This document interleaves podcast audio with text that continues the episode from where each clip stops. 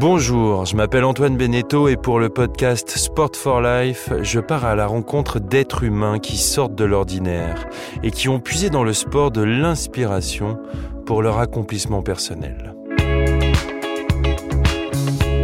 Le sport est une école de vie. C'est le message porté par la Fondation Sport for Life depuis plus de dix ans autour de quatre valeurs que le sport transmet.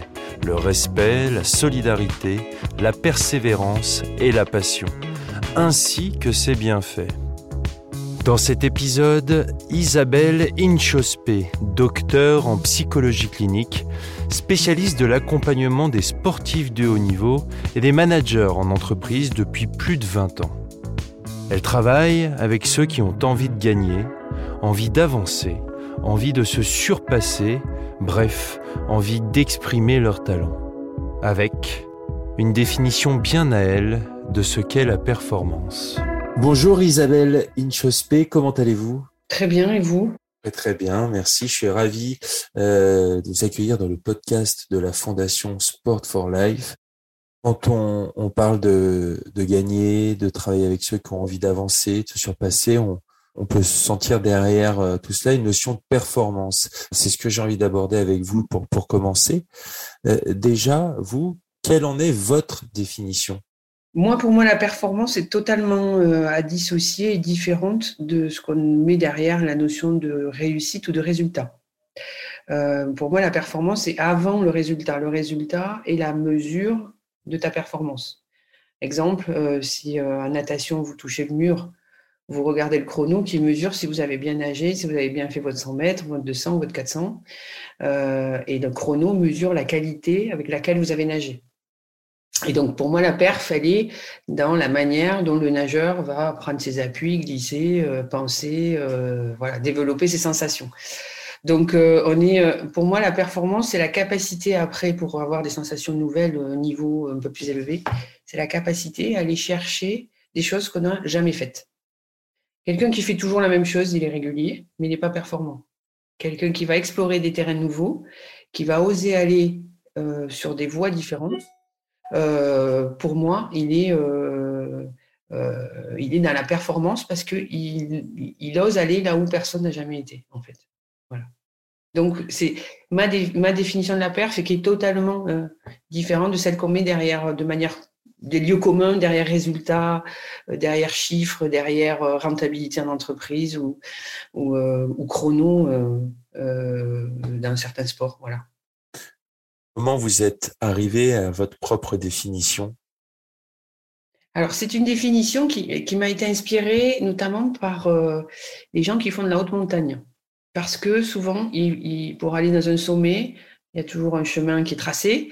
On peut toujours prendre le même. Et puis, euh, les gens qui font de la haute montagne vous disent souvent, euh, ben, je vais prendre une autre voie qui a jamais été faite pour arriver peut-être souvent à un sommet identique. Euh, mais par contre, la manière dont ils y vont, le plaisir qu'ils y prennent, la qualité avec laquelle ils y vont, le temps qu'ils y mettent est totalement différent parce qu'ils sont allés dans une autre voie. Et en fait, ils vous parlent jamais du sommet, ils vous parlent de la voie dans laquelle ils sont passés et ce qu'ils y vivent. Et ça m'a été inspiré. C'est d'ailleurs un, concept que j'avais euh, vu et qui s'appelait le concept de l'extrême parce que c'était tiré de, la montagne et que je trouve très approprié au monde dans lequel nous vivons, qu'on fasse du haut niveau, pas du haut niveau, du sport, pas de sport. Euh, voilà, si on ose toujours aller chercher des choses qu'on n'a jamais fait, on est toujours en mouvement, on est toujours attentif, on est toujours curieux. Et on a fait toujours avancer la machine et en plus on le fait en fonction de nous, pas en fonction de l'environnement, mais en fonction de nos envies, ce qui est primordial. Est-ce qu'on pourrait dire, vous avez parlé de nous, de soi-même, est-ce que si on emploie le mot de victoire, est-ce qu'il faut chercher d'abord la victoire sur soi-même plus que celle sur l'autre, sur un adversaire ou sur un concurrent ou sur... Est-ce que c'est ça la différence entre le résultat et la performance? Ça peut être dit comme ça, mais c'est ce que je crains, c'est que les gens mettent le mot victoire avec la gagne. Euh, on peut gagner un match de tennis euh, en jouant très très mal et en étant à côté de ses pompes, euh, mais parce que l'adversaire on l'a mieux géré, on a trouvé des solutions, etc. Et pour autant, on ne s'est pas trouvé non plus hyper bon, hyper fort, mais ça passe. Est-ce que pour autant il a été performant? Pas sûr. Il a été bon.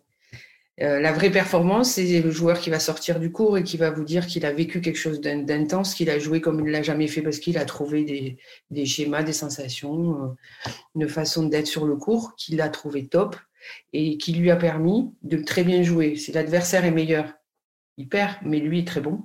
Et si l'adversaire n'est pas vraiment meilleur, je pense qu'il y a de fortes chances qu'il euh, gagne, voire qu'il mette une raclée. Donc, c'est pas forcément une victoire sur soi, c'est une découverte de soi. Je pense que c'est plus dans la notion de découverte, d'explorateur de soi, plutôt que de victoire de soi. Voilà. Qui peut amener sur une victoire de match après, mais la victoire, je le mettrais plutôt sur le résultat. Et sur les gens, je mettrais plutôt la découverte. C'est donc un concept qu'on peut appliquer euh, avec euh, des élèves qui, par exemple, découvrent une nouvelle discipline, que ce soit un sport, parce que là, on parlait effectivement de, de on pouvait parler de haute performance si on parle de sportifs de haut niveau ou de, ou, ou de, de montagne extrême. Mais si on adapte justement ce concept à, un élève ou, ou, un jeune qui découvre une discipline, comment elle se manifeste cette performance? C'est toujours, alors, quel que ce soit du, de la découverte d'une discipline, d'un jeune qui apprend un sport ou, euh, dans la vie, euh, quelqu'un qui découvre un métier, c'est les mêmes schémas. C'est avoir cette curiosité de découvrir chez soi des choses qu'on n'a jamais fait. Donc, euh, c'est rarement tout seul. C'est souvent avec une équipe euh, dans le monde, de, on va dire, de l'entreprise. C'est souvent avec un entraîneur, un coach, euh, un accompagnateur dans le monde du sport, qui va vous amener à vous poser des questions sur qu'est-ce que tu fais là, qu'est-ce que tu viens chercher, qu'est-ce que tu veux vivre, de quoi tu as envie, et, qui amène souvent les jeunes gamins dans le sport à se dire bah, j'ai envie de courir, de sauter, euh, euh, voilà, à peu près ce que vous voulez, on peut imaginer tout. Euh, et dans le monde de, la, de l'entreprise, où, où, on peut entendre des gens qui ont envie de vivre la, euh, la découverte d'un pays, d'un matériel, d'une technique, etc. Mais euh, ça, va se, ça va se jouer dans une relation, soit en équipe, soit minimum à deux, où il y a une interrogation, où il y a la personne en face qui vous amène euh, à vous poser cette question-là et qui oriente toute votre façon de, de développer votre discipline ou de développer votre métier ou de développer votre, l'endroit où vous vivez en fonction de ce que vous avez envie de découvrir en permanence en fait. Voilà. Quand, euh, par exemple, quand euh, un jeune arrive dans une nouvelle activité, de quoi a-t-il ouais. besoin pour être intéressé? C'est une bonne question parce que ce qu'il a besoin, c'est de, de alors, si on, prend coach, entraîneur, je ne sais pas quel mot est le plus approprié. En tout cas, que la personne qui soit en face se demande déjà ce que lui a envie. Ma première question. J'ai l'impression que c'est pas forcément toujours en France, en tout cas, la question que l'on pose systématiquement sur ces envies euh, que le gamin a, euh, pour, pour pouvoir euh, peut-être plus comprendre ce qu'il veut et peut-être lui dire, ben moi je peux t'accompagner ou c'est pas moi, c'est peut-être lui, c'est pas ce sport, c'est peut-être celui-là. Voilà, ce qui demande aussi indirectement que la personne euh, qui pose la question est très claire sur ce qu'elle a envie aussi. Voilà, donc il faut, il faut autant de travail chez, la, chez le jeune en face ou chez la personne en face que, que sur celui ou celle qui pose la question. Parce que si vous n'êtes pas clair sur ce que vous avez envie, si vous prenez un entraîneur par rapport à un, un jeune joueur, un jeune athlète, euh, quel qu'il soit, quel que soit le sport, si vous n'êtes pas clair, vous allez toujours l'orienter, vous n'allez pas l'écouter. Vous allez l'amener sur des terrains qui vous paraissent à vous bien parce que ça vous va, mais qui ne correspondent pas forcément à ce que le gamin veut en face. Vous avez l'impression que les éducateurs, l'enseignant, euh, le guide, euh, le formateur n'est pas mmh. forcément euh, aligné avec ces objectifs-là? Je pense qu'il n'a pas, il pas forcément fait ce petit travail euh, sur soi au départ. C'est-à-dire que euh, tout éducateur, entraîneur, coach, accompagnateur, tous les gens qui, qui doivent s'occuper de, jeunes doivent être doivent s'interroger sur eux, pourquoi ils font ce métier, pourquoi ils sont là, qu'est-ce qu'ils veulent amener, quels sont leurs points forts, quels sont leurs points faibles. Avoir un travail un peu, alors c'est un travail, c'est des questionnements, faut pas non plus, c'est pas non plus une remise en question H24, mais un questionnement permanent sur euh, ce qu'ils sont pour pouvoir mieux le transmettre, parce que vous avez en face un gamin qui va très bien comprendre ce que vous voulez et il va le prendre puissance 10 000 et s'éclater avec vous. Vous aussi, mais vous allez peut-être avoir des, moments où ça passe pas avec un gamin ou deux ou trois et vous dire que c'est pas forcément que les gamins, c'est aussi vous. Peut-être que vous n'êtes pas adapté et que ce que vous faites passer ne convient pas à ce genre de, de jeunes-là. Et il faut peut-être bouger, euh, changer, faire des ruptures, etc. je crois que le gros travail que doit faire un entraîneur, un coach, c'est de travailler sur lui, en fait. Une fois qu'il a fait ce travail, comment il amène euh, l'enfant, euh, celui qui est formé, euh, vers justement cette performance Mais Il doit l'amener en alignant parfaitement ce que lui est le sport qu'ils doivent pratiquer et ce que le gamin veut.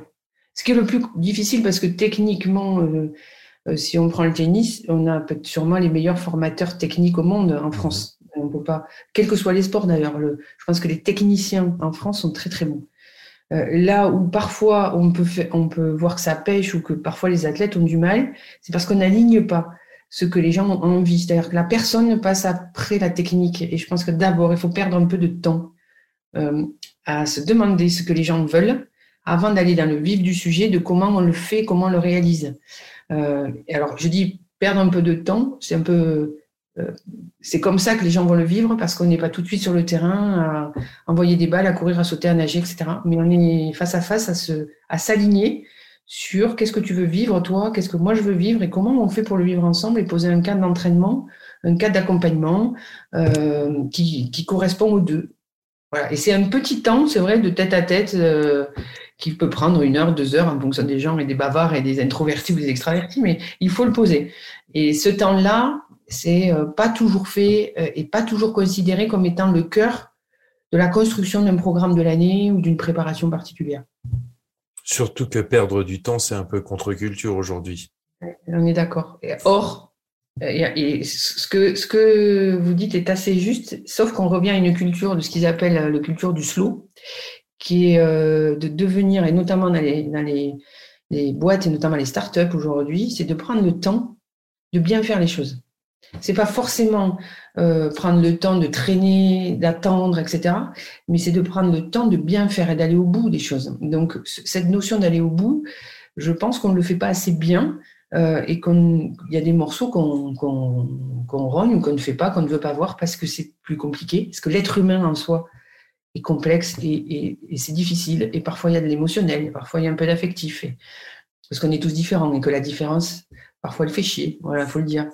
Et euh, mais c'est ce qui veut faire avancer, alors que la technique, entre guillemets, c'est plus simple à faire passer. Voilà. Et, et, donc, du coup, on va plus facilement, et ce qui est totalement humain vers la simplicité, mais il faudrait d'abord travailler sur l'humain et après adapter tout ça avec la technique qui va avec. Quoi. Vous avez parlé du, du milieu sportif, du tennis, mais si on, on, on, applique, et vous le faites, vous, dans ce que vous faites avec votre travail dans, avec des chefs d'entreprise, des managers, si on adapte cette pensée, ce système à la vie d'entreprise, comment mm. ça se caractérise euh, justement cette prise de temps, cet alignement? C'est en, en refixant les objectifs C'est en faisant quoi? C'est même au-delà de ça. Euh, c'est en travaillant sur ce. En général, moi, je travaille beaucoup avec des gens qui sont des, orientateurs de la, stratégie de l'entreprise, donc qui ont, entre guillemets, le pouvoir de prendre des décisions qui font que ça bouge. Et, euh, donc, c'est vraiment travailler avec eux sur qu'est-ce que eux veulent vivre en tant qu'exécutif d'une boîte ou en tant que chef d'entreprise, en tant que CIO. Qu'est-ce qu'ils veulent vivre à travers cette boîte-là? On le pose très carrément. Et comment ça se traduit ensuite en termes de stratégie, de vision d'abord? Cette vision en découle d'une stratégie et de cette stratégie, il y a une tactique. Et donc, on fait un, plan d'attaque, euh, on va dire, de, manière d'être et, de, et ensuite de manière de faire dans la tactique, qui sont euh, liés à ce que le, le, patron a envie de porter. Ce qui rend beaucoup plus facile pour lui de manager et de l'idée dans des cas comme ça, de choisir de faire des bons recrutements. Euh, parce que on prend les gens avec qui cette vision peut se partager, avec qui la stratégie est facile à mettre en place, avec qui la tactique passe, de prendre des gens aussi très différents, parce qu'on voit bien qu'une vision demande souvent beaucoup de différences pour pouvoir y arriver pleinement. Et ça crée une dynamique euh, euh, humaine qui, dans le temps, est beaucoup plus profitable en entreprise que juste une dynamique technique. parce que la dynamique humaine envoie de la créativité, la créativité fait que vous êtes toujours un peu en avance sur le marché et ce temps d'avance fait gagner un résultat qui est de l'argent et de la rentabilité et tout le monde y trouve son compte en fait. Voilà. Parce qu'on ne fait pas tout ça pour rien, hein. on fait tout ça pour gagner euh, soit un match, euh, ce que vous voulez, hmm. ou l'argent, voilà, à la fin. Et donc, un jeune, parfois, il a du mal à formuler ce qu'il a envie. Parfois, il est là parce que ce sont les parents qui lui ont mis, parce que ça a été le sport d'un parent, ou comment faire dans ce moment-là? De la même façon qu'avec dans, dans le monde de l'entreprise, c'est-à-dire que l'avantage d'un gamin, c'est qu'il est très égoïste. Donc, il est très centré sur lui. Donc, euh, euh, ce qui est pour moi une qualité, c'est pas un défaut. Donc, à partir du moment où l'égoïsme sert à avancer pour faire, pour, pour être bien et pas pour faire du mal, c'est une qualité. Ce qui est souvent le cas des gamins, c'est qu'ils ont envie d'être bien, ils préfèrent être bien que mal. Donc, euh, il faut juste leur parler de leur d'eux et de leur intérêt. Et pareil, moi qui ai fait du recrutement dans certains pôles au Krebs à Toulouse, des jeunes très très jeunes, hein, puisqu'ils avaient entre 12-13 ans, ce qui est jeune pour savoir ce qu'on vit, euh, et souvent par des parents poussés parce qu'il fait du basket ou il fait du rugby ou, du, ou volley, voilà. Quand vous revenez sur, leur, sur eux, c'est-à-dire eux, qu'est-ce qu'ils ont envie de vivre euh, dans la vie hors sport Vous avez en cinq minutes la réponse. Parce que le gamin est très centré sur lui, donc il ne faut pas avoir peur de, le sortir du contexte pour lequel il est là et de lui demander lui ce qu'il veut. Qu'est-ce que tu veux vivre? Vous seriez très surpris de la qualité des réponses, qui est beaucoup plus directe qu'un entraîneur, où on lui demande qu'est-ce qu'il veut vivre. Là, j'ai plus de mal à voir la vérité parce que c'est tourner, retourner, et avec des réponses bateau. Chez les gamins, vous l'avez pas. C'est assez, euh, ça, c'est cash, quoi, quand même. Donc, euh, si on entend qu'ils veulent vivre des choses que le sport peut pas amener, et il y a une question clé, qui notamment sur les gamins qui vont sur le sport du haut niveau, si vous leur demandez entre, je sais pas s'ils font du basket et, autre chose et, euh, euh, aller avec des potes, est-ce que c'est pour eux, est-ce qu'ils vivent la même chose? Celui qui va faire du très haut niveau, il te dit non, dans le basket, je vis ça. Celui qui te dit ouais, pour moi c'est pareil, il fait déjà, c'est que le gamin trouve du plaisir partout et que, et que le basket ne lui amène pas aujourd'hui ce qu'il pourrait trouver de différent. Donc, peut-être que là, il va falloir travailler soit sur euh, l'encadrement, soit parce que le gamin, ils sont, le basket, c'est quelque chose de normal, sans plus, poussé peut-être par les parents. Voilà. Mais quand vous lui donnez le choix entre l'activité pour laquelle il fait son sport et une autre activité, s'il a du mal à choisir, déjà, dites-vous qu'il y a un truc qui ne va pas. Il faut les creuser. S'il choisit direct, ça va. Faut continuer. On a une culture assez euh, négative de nature, par nature parfois. Euh, on met souvent en avant ce qui ne va pas.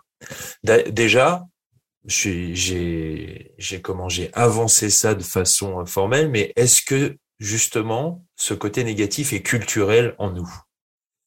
On est râleur. Enfin, L'actualité euh, du quotidien depuis un an et demi, on voit bien qu'on est quand même des gros râleurs. Donc, euh, je pense qu'on a ça fait notre grosse faiblesse et notre grosse force aussi parce que ça, on peut s'appuyer dessus.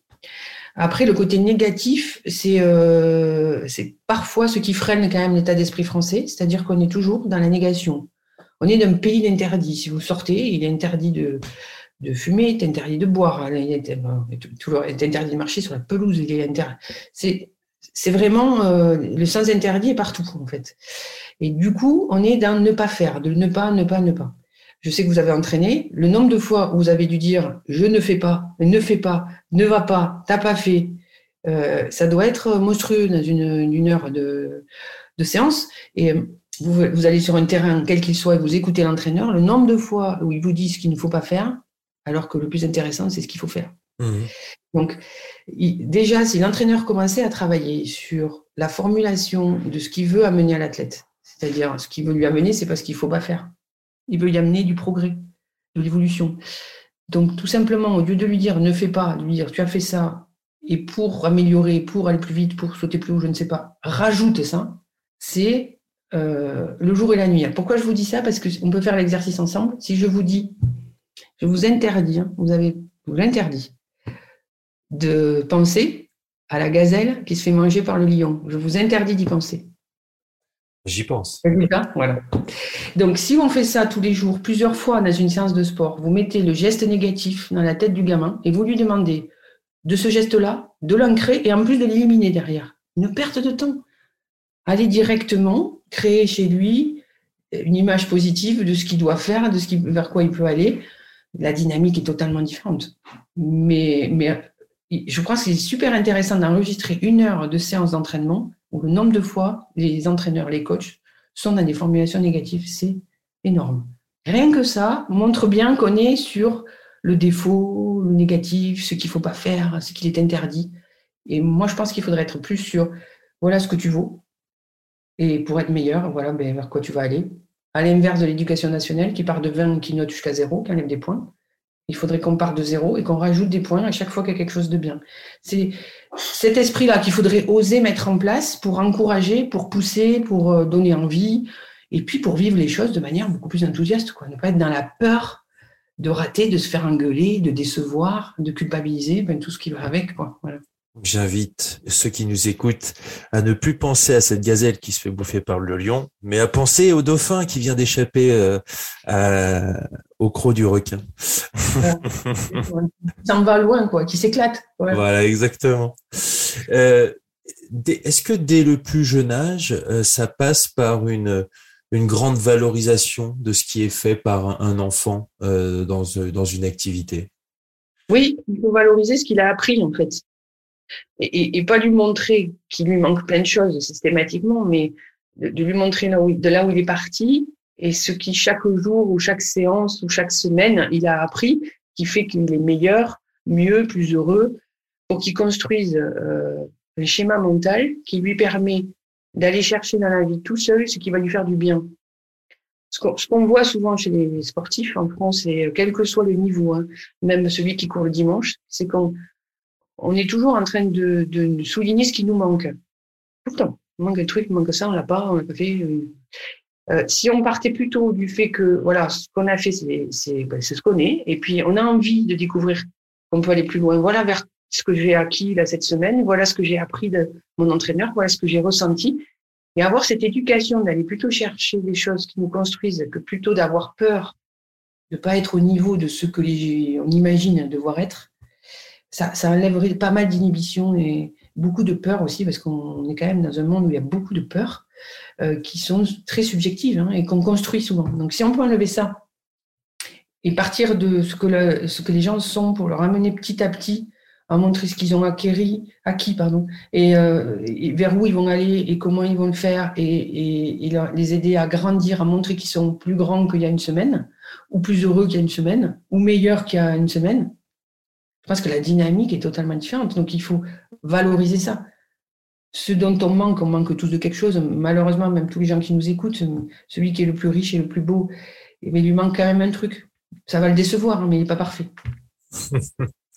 Mais ça demande, je ne sais pas si c'est une discipline personnelle, mais comme vous l'avez dit, on est, on est constamment, euh, que ce soit euh, par la société dans laquelle on vit, le monde, les interdits, je ne sais pas, sur la route. Euh, effectivement, on, on, on, est, on est baigné dans ce système-là de, de, de comptage de points dès le plus jeune âge à l'école. Comment on fait de soi-même arriver à justement changer cette tendance et, devenir plus positif et penser plus positif Je pense qu'il faut avoir un objectif très ambitieux dans la vie. Et, pour moi, l'objectif le plus ambitieux, c'est d'être heureux. Et il faut le poser. Et, je pense qu'on on n'ose pas dire que notre ambition de vie, c'est le bonheur et d'être heureux. Oui, on a le droit de dire, moi, dans ma vie, je vais être heureux. Et c'est valable pour tout le monde, quel que soit le métier, le sport, le niveau que l'on a, on a le droit d'être heureux. Et à partir de là, si on pose ça comme le centre de notre vie, qu'est-ce que je peux aller chercher tous les jours qui me renvoie ne serait-ce qu'une minute de bonheur ou d'être heureux dans la vie? Parce qu'on a des contraintes, on a tous des contraintes. On n'est pas dans un monde de bisounours, mais si tous les jours on a cette ambition d'aller chercher une page de, notre vie où on, est, on dit, ben là j'étais heureux aujourd'hui, là, c'est top. Euh, et je pense que c'est cette ambition-là qu'on doit apprendre à nos jeunes, à nos enfants, qu'on doit apprendre aux parents, qui souvent, je donne souvent cet exemple, quand les gamins rentrent de l'école, on leur demande rarement s'ils ont été heureux à l'école, mais quelle note ils ont eu en maths.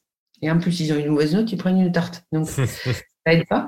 Euh, mais, on n'a pas cette éducation de dire, mais en fait, il faut, faut qu'on ait l'ambition. Et c'est une ambition très forte parce que c'est vraiment le plus difficile à, comme objectif à atteindre, c'est d'être heureux aujourd'hui. On peut être champion olympique et être malheureux, et on peut être, euh, on peut être euh, boulanger et très heureux. Et on se dit, bon ben voilà.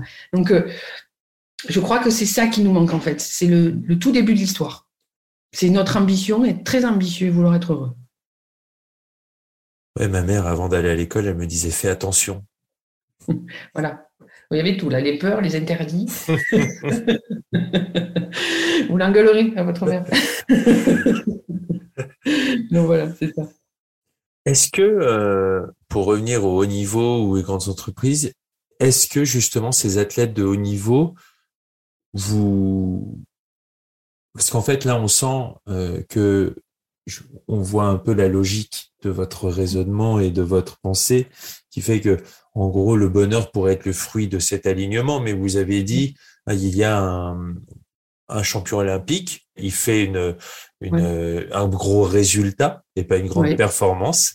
Euh, même si c'est dur à dire, mais c'est ouais, le cas. Euh, mais donc, les athlètes de haut niveau ne sont pas toujours le fruit d'un alignement.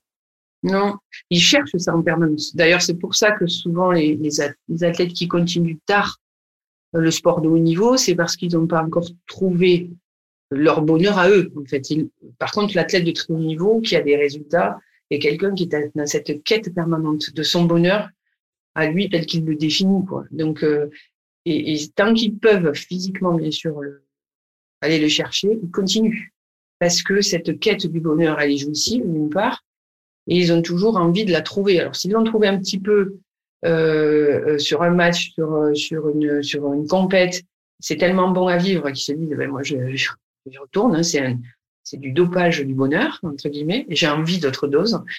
Et s'ils n'ont pas totalement trouvé euh, ce travail d'aller chercher le bonheur, ça demande tellement de travail, tellement de, de, de, de, rigueur, tellement de lâcher prise, tellement de tout, que automatiquement, ils ont souvent des très bons résultats.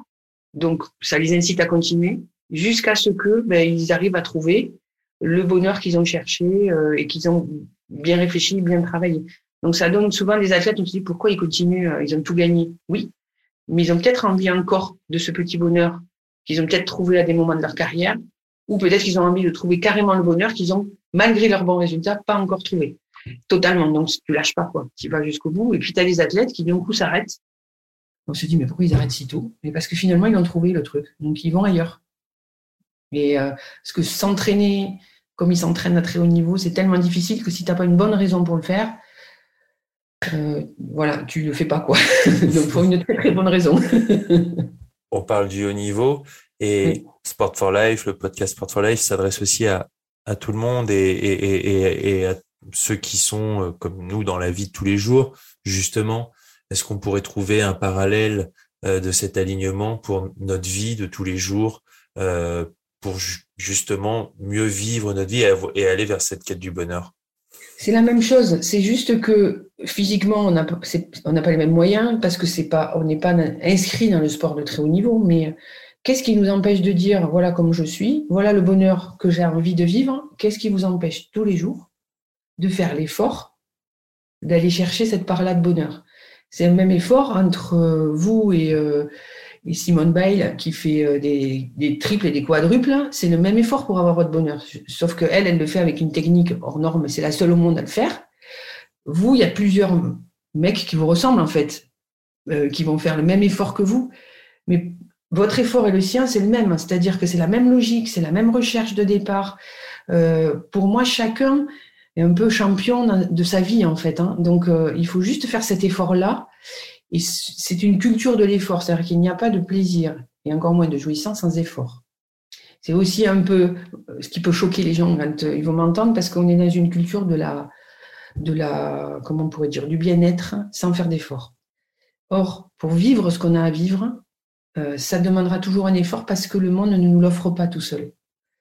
Et, et, donc, si on veut vraiment être heureux tel qu'on a osé imaginer, euh, ça va demander toujours un effort, quel qu'il soit, pour tout le monde, euh, pour toucher le bonheur qu'on a envie. Donc pour moi, que ce soit euh, une championne olympique ou que ce soit vous ou que ce soit moi, pour vivre ce que j'ai envie, voilà, il faut faire un petit effort ou un grand effort, parce que ça peut être pour à notre échelle un très gros effort, mais on va le toucher. Et quand on le touche, la jouissance, le plaisir, le lâcher prise, enfin tous les sentiments qui vont avec, arrivent à ce moment-là. Mais c'est le même chemin. C'est juste que le niveau que l'on touche est moins médiatisé parce que c'est moins excitant, c'est moins compliqué que Simone Bail qui fait un quadruple à la, poutre, je suis d'accord. Mais l'effort est, l'effort est le même en fait pour chacun. Donc euh, chacun peut se considérer comme champion de son bonheur, hein, tout simplement. C'est pas mal pour finir champion de son bonheur. Ouais, c'est joli. Ça m'est venu tout seul. C'est inspiré. Très bien. Mais je vais garder pour finir cette notion d'être champion de son bonheur. J'ai bien aimé. Garde-le, garde-le, garde-le. Merci beaucoup Isabelle et à très bientôt. Ouais, à bientôt. Ciao. Au merci. Un grand merci à Isabelle Inchospé de nous avoir partagé son expertise, un discours différent qui fait la richesse de ce podcast. Merci à Pascal Harib et Alexandre Hart de la Fondation Sport for Life. Merci au groupe Temple pour la musique. Si ce moment vous a plu, n'hésitez pas à mettre 5 étoiles sur les plateformes de podcast. Vous pouvez retrouver la Fondation Sport for Life sur ses réseaux sociaux et sur www.sport-for-life.ch. À très vite pour un prochain épisode. Vive le sport, vive la vie.